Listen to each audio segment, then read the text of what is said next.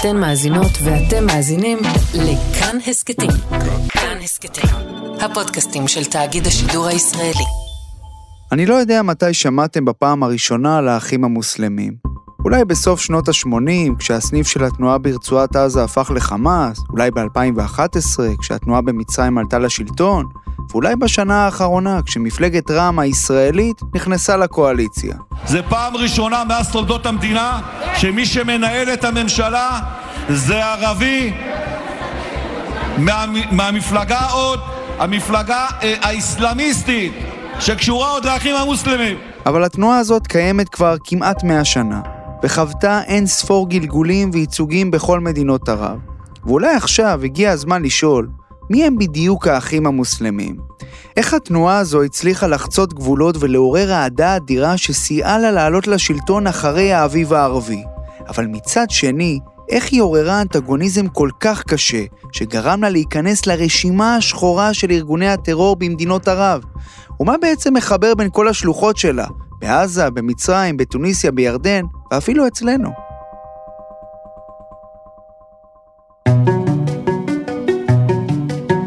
אהלן, כאן רועי קייס, הכתב לענייני ערבים של כאן חדשות, ואתם מאזינים לפרק של עוד יום, הסכת האקטואליה של תאגיד השידור כאן.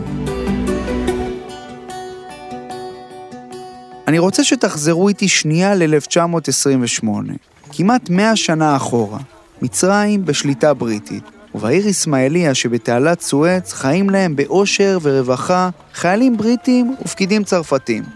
תושבי אסמאעיליה המקומיים המצרים חיים לעומתם בעוני מחפיר. אחד מהתושבים האלו מטיף מוסלמי מחונן בשם חסן אל-בנה, שהקים יחד עם עוד שישה מתלמידיו את תנועת אל-איחואן אל-מוסלמין, האחים המוסלמים. התנועה הזאת היוותה בעיניהם אלטרנטיבה לתנועות אחרות, שבעיני אל-בנה וחבריו היו רחוקות מהאסלאם, ליברליזם, סוציאליזם וקומוניזם, האחים המוסלמים ביקשו לתת מענה לבעיות החברתיות והפוליטיות במצרים של אותה תקופה עם מה שהפך להיות הסיסמה שלה, הפתרון הוא האסלאם. בתחילתה התנועה שילבה את הרעיון של החזרה לערכים של האסלאם יחד עם המעבר בקולוניאליזם הבריטי. אבל ככל שהיא גדלה והתפשטה ברחבי העולם, נהיה קשה לקבוע מה בדיוק מאחד את כל מיליוני החברים בתנועה. האחים המוסלמים, א', יש ממה לפחד.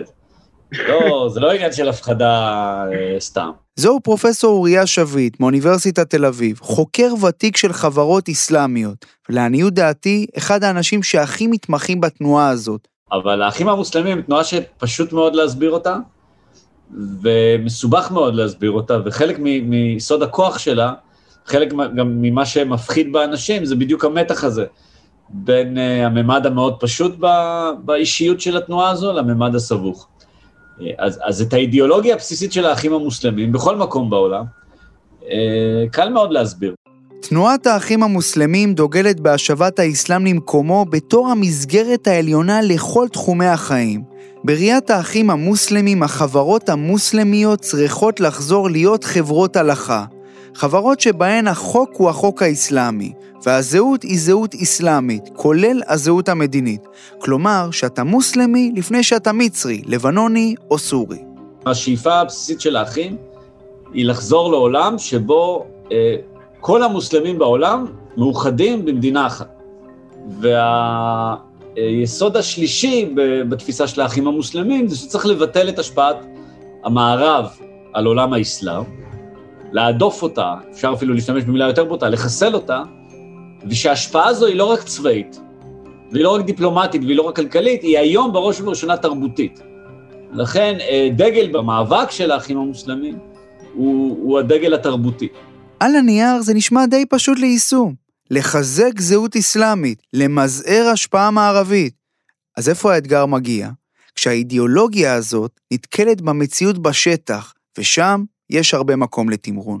מה שהופך את האיחואן, את האחים המוסלמים, לתנועה הרבה יותר מורכבת, זה שהתפיסה התיאולוגית, ההלכתית וההיסטוריוגרפית שלהם היא מורכבת מאוד בפרגמטיות שהיא מציעה ומאפשרת. כלומר, האחים המוסלמים אומרים למשל שצריך לאחד את כל המוסלמים תחת מדינה אחת, אבל זה צריך לקרות בהדרגה, וגם במדינה הזו יהיה מקום לזהויות אחרות. כלומר, באידאה שלהם הם לא רואים את מצרים כמדינה עצמאית. אבל ברור להם שזה ייקח אולי מאות שנים עד שנגיע לשם. הפרגמטיות של האחים המוסלמים היא זו שאפשרה את השתלבותם בפוליטיקה במדינות השונות במזרח התיכון. ואין דוגמה יותר טובה לתהפוכות הפוליטיות שהתנועה הזו עברה מאשר מצרים. במשך עשורים התנועה הזאת נחשבה בארץ הנילוס גורם אופוזיציוני שהנשיאים ניסו לדכא, מגמל עבד אל-נאצר דרך סאדאת ועד לחוסני מובארק. בפרספקטיבה עכשווית מובארק שחרר לאחים המוסלמים יותר חבלים מקודמיו, אבל גם הוא לא היסס להשתמש בשוט כשהיה צריך. הוא דיכא את ההפגנות שלהם והוא עצר את הפעילים שלהם. ואז הגיע האביב הערבי. הנפילה של מובארק ב-2011 כתוצאה של מחאה עממית הייתה בעבור האחים המוסלמים במצרים הסימן לכך שיש פה הזדמנות היסטורית. הזדמנות להפוך מתנועת אופוזיציה, שמנהיגיה בדרך כלל נמצאים מאחורי סורג ובריח, לתנועת שלטון לראשונה מאז היווסדה. והם פשוט לא עמדו בפיתוי. וכך הצליחו תוך שנה להשיג מספר מושבים חסר תקדים בפרלמנט, וחשוב מכך, את נשיאות המדינה. أقسم بالله العظيم أن أحافظ مخلصا على النظام الجمهوري הרגע הזה ששמעתם עכשיו כנראה ייזכר בהיסטוריה כרגע הכי גדול בתולדות האחים המוסלמים. הרגע שבו איש התנועה במצרים, מוחמד מורסי, זכה בבחירות לנשיאות אחרי האביב הערבי, והפך לנשיא הראשון והיחיד עד כה מהתנועה. אלא שתור הזהב של האחים המוסלמים שחרטו על דגלם את הסיסמה "האסלאם הוא הפתרון" היה קצר מאוד. שבע דקות בגן עדן שהפכו לגיהנום. תוך כמה חודשים האחים המוסלמים העבירו במשאל עם חוקה שנויה במחלוקת, שעוררה זעם בציבור. במקביל, מורסי לקח לעצמו סמכויות נרחבות של הרשות השופטת, מה שהעלה ריח של אסלאמיזציה של המדינה והפיכתה לדתית הרבה יותר. תושבי מצרים חששו מהכיוון החדש שהמדינה לקחה, ויצאו לרחובות בשנית. מחאות הענק גרמו לשר ההגנה המצרי דאז עבד אל פתאח א-סיסי להדיח את האיש שמינה אותו, מורסי. מאז א-סיסי שולט ביד רמה, ודואג למחוק כל סממן של התנועה, שהוכרזה כארגון טרור. שמה הפך לשם נרדף למי שבגד במדינה. מצרים כיום עדיין מסורתית ומוסלמית, אבל כזו שמגדירה את עצמה יותר מתונה בגישתה לדת. כמה התקופה של האחים המוסלמים במצרים הייתה כישלון? ביוני 2019, שבע שנים אחרי אותו רגע היסטורי, מוחמד מורסי הנשיא המודח מת בכלא. אני נחתתי במצרים כדי לסקר את האווירה ברחוב המצרי אחרי מותו הפתאומי של אותו מורסי. קהיר ממש לא הייתה כמרקחה. מי שהיה האיש החזק במצרים במשך שנה, נקבר באישון לילה עם פחות מעשרה משתתפים כאחרון הפושעים. אז אולי המוות של מורסי מסמל גם את המוות של תנועת האחים המוסלמים. אולי היא פשוט לא בנויה להיות בשלטון. מצד שני, שלוחות של התנועה עדיין חיות, פועמות, במוסדות השלטון בעזה, בתוניסיה, במרוקו, ואפילו פה בישראל, התנועה האסלאמית. אנחנו תנועה שהיא פועלת דתית וחלק ממנה פעילות חברתית ופעילות גם בסולחות, גם בעזרה לשכבות החלשות וגם בהטפה לדת. תכירו, זה השייח' אשם עבד א-רחמן, מי שהיה במשך שנים דובר הפלג הצפוני של התנועה האסלאמית בישראל. כיום הפלג הצפוני הוא התארגנות לא חוקית פה, בעוד שהפלג הדרומי שאליו משתייך מנסור עבאס כבר עמוק במוסדות השלטון. נפגשנו איתו באום אל-פחם, מוקד כוח מוכר של הפלג הצפוני, כדי להבין את הסיפור של התנועה, שנחשבת לדבר הכי קרוב שיש לאחים המוסלמים בישראל. התנועה הזאת הוקמה בתחילת שנות ה-70 על ידי עבדאללה נימר דרוויש, מטיף דתי מכפר קאסם. בשנת 76' אנחנו הצטרפנו למכללה האסלאמית בחברון. ובאותה שנה אנחנו התחלנו uh, להטיף לענייני הדת ומה שנקרא א-דעווה במסגדים, וזה התקבל באהדה גדולה uh, אצל המוסלמים בתוך מדינת ישראל. ובוא נגיד, נכנסנו לחלל של המרכז, השלטון המרכזי, שהיה מפקיר את המגזר הערבי בתוך מדינת ישראל. הם לא היו לבד. בשנות ה-70 תנועות אסלאמיות צמחו גם בגדה המערבית ובמדינות ערב אחרות, כאשר השיא היה המהפכה האסלאמית באיראן. התנועה האסלאמית הייתה פרי של ההתעוררות האסלאמית בגדה המערבית וגם בירדן וגם במצרים וגם בצפון אפריקה וגם באיראן. זאת אומרת, הייתה, היה גל של התעוררות אסלאמית, ואנחנו אחרי 67' נהיינו חלק כאזרחים בתוך מדינת ישראל, אבל גם הושפענו מהסביבה שסובבת אותנו מהגדה המערבית וגם מסוריה וגם מסעודיה וגם ממצרים. אחד הביטויים שהתרגשו עלינו בישורת האחרונה של הרכבת ממשלת בנט-לפיד הוא מג'ליס א-שורא, המועצה המייעצת. זו שהייתה צריכה לתת למנסור עבאס את האור הירוק כדי להיכנס לממשלה הזו. שלא תטעו, הגוף הזה לא קיים רק אצל הפלג הדרומי של התנועה האסלאמית, אלא בכל ארגון או מפלגה אסלאמית ברחבי העולם. זכר למוסד שייעץ למנהיגים בתקופה המוקדמת מאוד של האסלאם, במאה השביעית לספירה. כמעט 1,400 שנה עברו והמוסד הזה חי ובועט בתוך התנועות האסלאמיות, כפי שמספר לנו השייח' אשם מניסיונו האישי. מג'לס שורא, זה, גם הפירוש שלו זה ההנהלה שהיא מתייעצת בכל הנושאים שהם על הפרק. ההחלטות מתקבלות ברוב, רוב דמוקרטי, כל אחד יגיד את הדעה שלו, בסוף כשמסיימים אז מצביעים. על ההחלטה ומתקבלת ההחלטה ברוב של 50 אה, פלוס. וכשאין הסכמות, אז לפעמים מתפצלים, כמו שקרה לתנועה האסלאמית, שהתפצלה לפלג הדרומי ולפלג הצפוני בעקבות חילוקי דעות. המחלוקת הגדולה ביותר בין הפלגים הצפוני והדרומי היא ההשתלבות בבית המחוקקים הישראלי, כלומר הכנסת, שכן אם אתה משתתף בבחירות האלה, אז אתה מכיר במוסדות השלטון. הפלג הצפוני של התנועה פחות התחברו. ההבחנה בין הפלג הדרומי לצפוני לא נוגעת לאידאות הגדולות, היא נוגעת לשאלה אחת מאוד פרגמטית, האם, האם מותר להשתתף פוליטית במערכת הישראלית, שהיא שאלה אגב שבה איחואן עצמם באופן עולמי עברו שינויים מאוד גדולים בשנים האחרונות. זה שוב פרופסור אוריה שביט שמנסה לפתוח לנו את היריעה. ולהסביר שהפרגמטיזם של האחים המוסלמים עובד שעות נוספות בכל מה שקשור להשתלבות בזירה הפוליטית. אתה יכול להיות איש איחואן אה, נאמן לעקרונות הבסיסיים של התנועה, בטח כמו שהם התפתחו בשנים האחרונות, עקרונות הבסיסיים של איסלאמיזם, ולהצדיק במונחים הלכתיים השתתפות פוליטית בכנסת ו... ובכלל במערכת הישראלית. זה נשמע מוזר, אבל לדעתי יותר קל לך כאיש איחואן להצדיק שיתוף פעולה עם המערכת הישראלית, מאשר כאיש בל"ד, ואולי אפילו מאשר כפעיל של אה, תנועות לאומיות אחרות. שייח' האשם, מהפלג הצפוני של התנועה האסלאמית, דווקא נשמע פרגמטי למדי, ואפילו הזכיר לנו שבעבר הם השתתפו בבחירות המוניציפליות בישראל. הניסיון אומר שהפעולות של התנועה האסלאמית מחוץ לכנסת היו מועילות יותר מהפעולות של חברי הכנסת ועל בסיס המחלוקת הזאת התפצלה התנועה, למרות שהתנועה האסלאמית הצפונית גם המשיכה וממשיכה להשתתף בבחירות לרשויות המקומיות.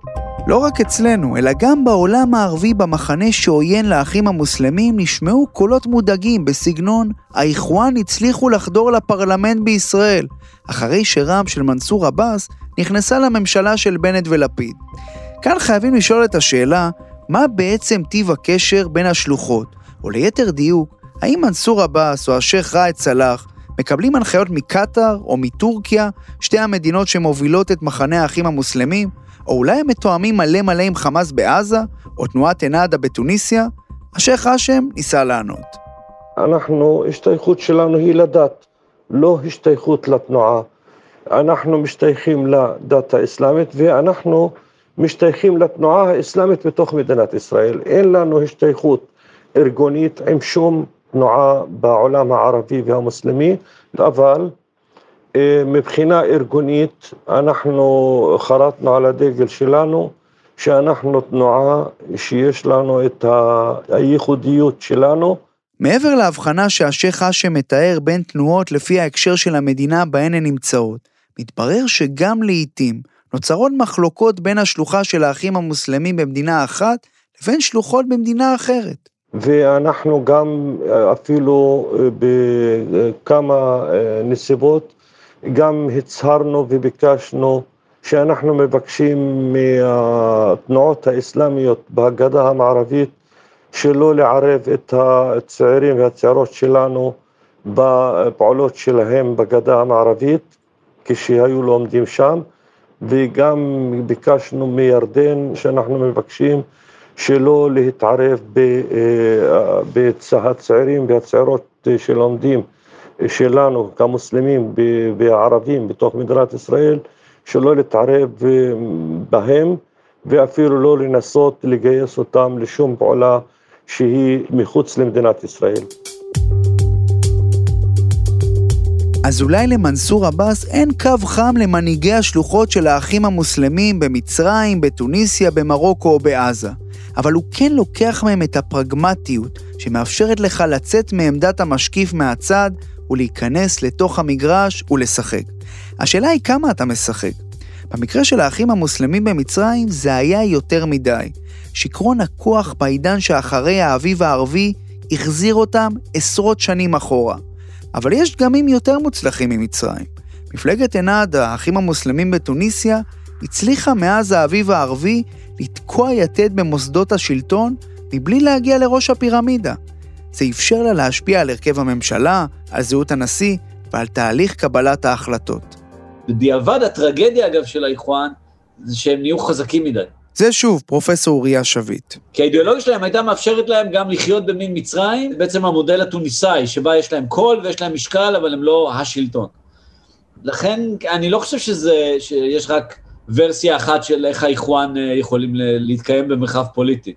זה לגמרי לגמרי אפשרי שהם, שיקרה לאחים במצרים, mm-hmm. מה שקרה לאחים בתוניסיה.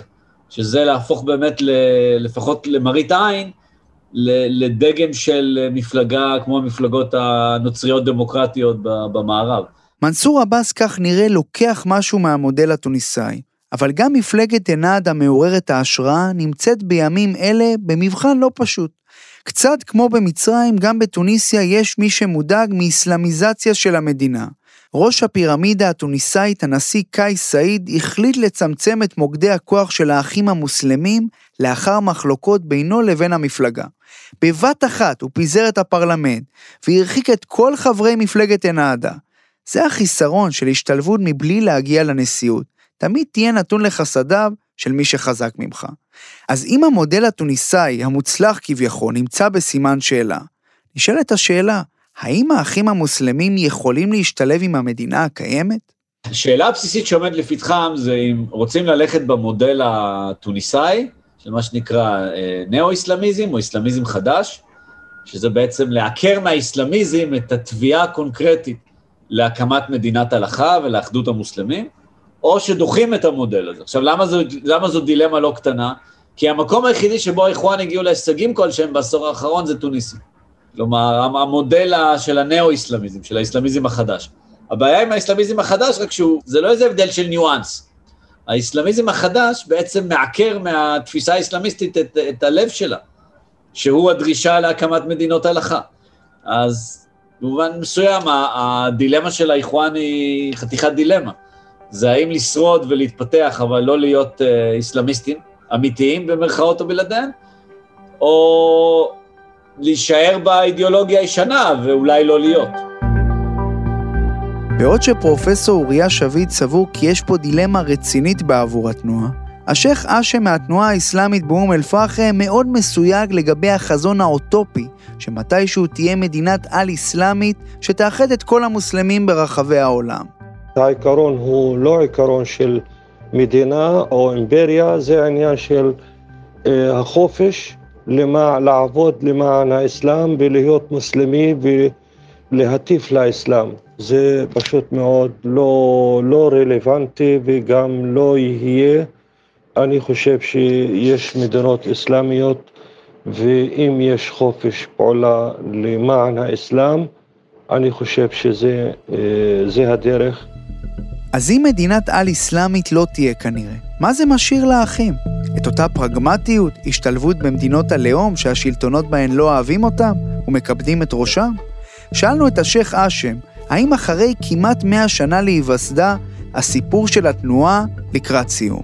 זה לא עניין של השתייכות לתנועה, אלא זה השתייכות לדת, והדת ימשיך להתקיים, ואנשים ימשיכו להטיף לדת האסלאם, וימשיכו אה, לעבוד למען החברה, וזה לא יפסיק, זה לא עניין של סבינג, אה, זהו, הוצאנו אותם מחוץ לחוק והם נגמרו, זה לא ייגמר ואף פעם זה לא ייגמר. יהיו הצלחות ויהיו אכזבות, יהיו עליות ויהיו ירידות. זה הטבע של האנושות ושל החיים וזה ימשיך ככה. אז תראו, ההיסטוריה לימדה אותנו שהאחים המוסלמים היא לא תנועה שהולכת לשום מקום. גם בזמנים קשים כשכל מנהיגיה מוכרזים כטרוריסטים ומושלכים לבתי הכלא. נכון, זוהי לא שעתה היפה, אבל היא תמשיך לחכות לשעת הכושר להרים ראש, כמו ב-2011, באביב הערבי. כי בסוף המצב הכלכלי ומצב הזכויות לא ישתפר. וכשזאת המציאות, חוזרים לאסלאם. על-אסלאם הוא על-חל, האסלאם הוא הפתרון. ואולי הפעם האיחואן יבינו שלא צריך לקפוץ מעל הפופיק, כן להשתלב במוסדות השלטון כמו הפרלמנט, אבל לא להיות למעלה כשאור הזרקורים עליך. כי אז, כשאתה מנסה ליישם את האידיאולוגיה האמיתית שלך, כמו שניסה לעשות מורסי, אתה נופל מהר מאוד. מי יודע, אולי רעם של מנסור עבאס, זה שלמד מהפרגמטיות של האחים, תיתן להם קצת השראה.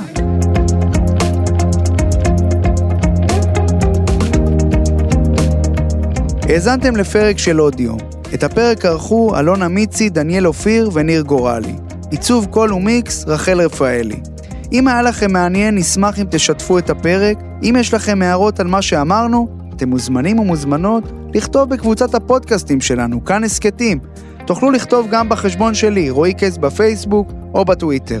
את כל הפרקים שלנו והסכתים נוספים מבית כאן תוכלו למצוא באפליקציית הפודקאסטים האהובה עליכם, באתר שלנו וגם בספוטיפיי. ויש לנו גם יישומון רכב, נסו אותנו גם שם. אני רועי קייס, נשתמע.